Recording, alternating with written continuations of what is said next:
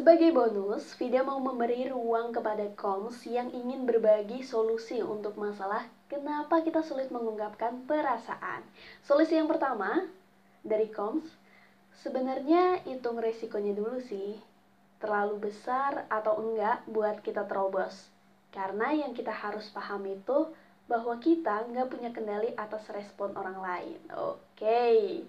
dari Koms yang satu ini, hmm, menurut dia, karena kita nggak punya kendali atas orang lain maka kita uh, hanya bisa mengendalikan apa yang ada dalam diri kita sendiri yaitu uh, kita berpikir bahwa kira-kira ini resikonya um, terlalu besar nggak sih?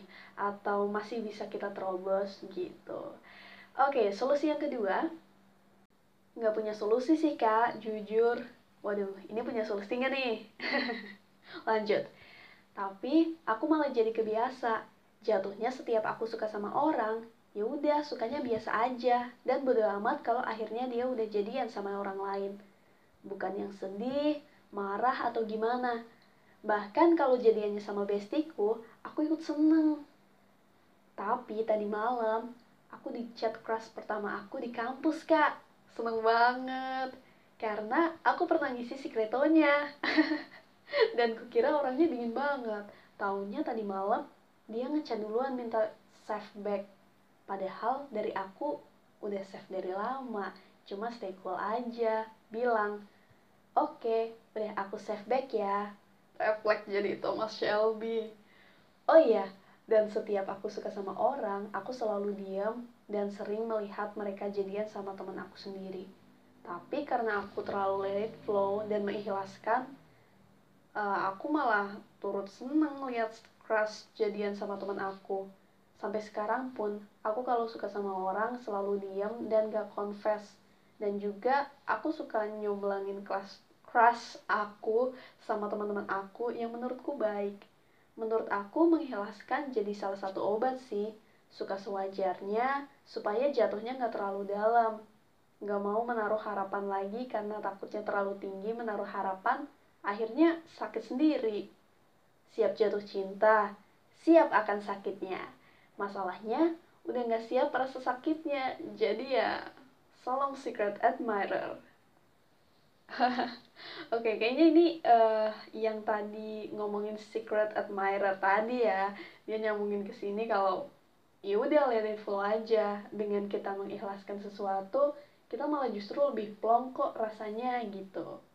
Ya, solusi yang ketiga, kalau kata Arif Muhammad, karena kamu terlalu penakut dan overthinking buat deketin orang yang kamu suka.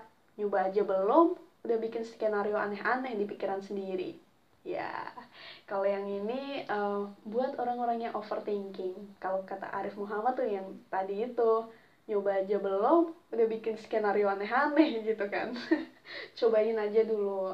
Barangkali dengan mencoba ini uh, bakal jadi pengalaman yang berharga buat kamu. Asal kamu udah mempertimbangkan baik-baik dengan pilihan itu, kamu tahu resikonya apa dan kamu uh, siap menerima itu. Gitu, koms.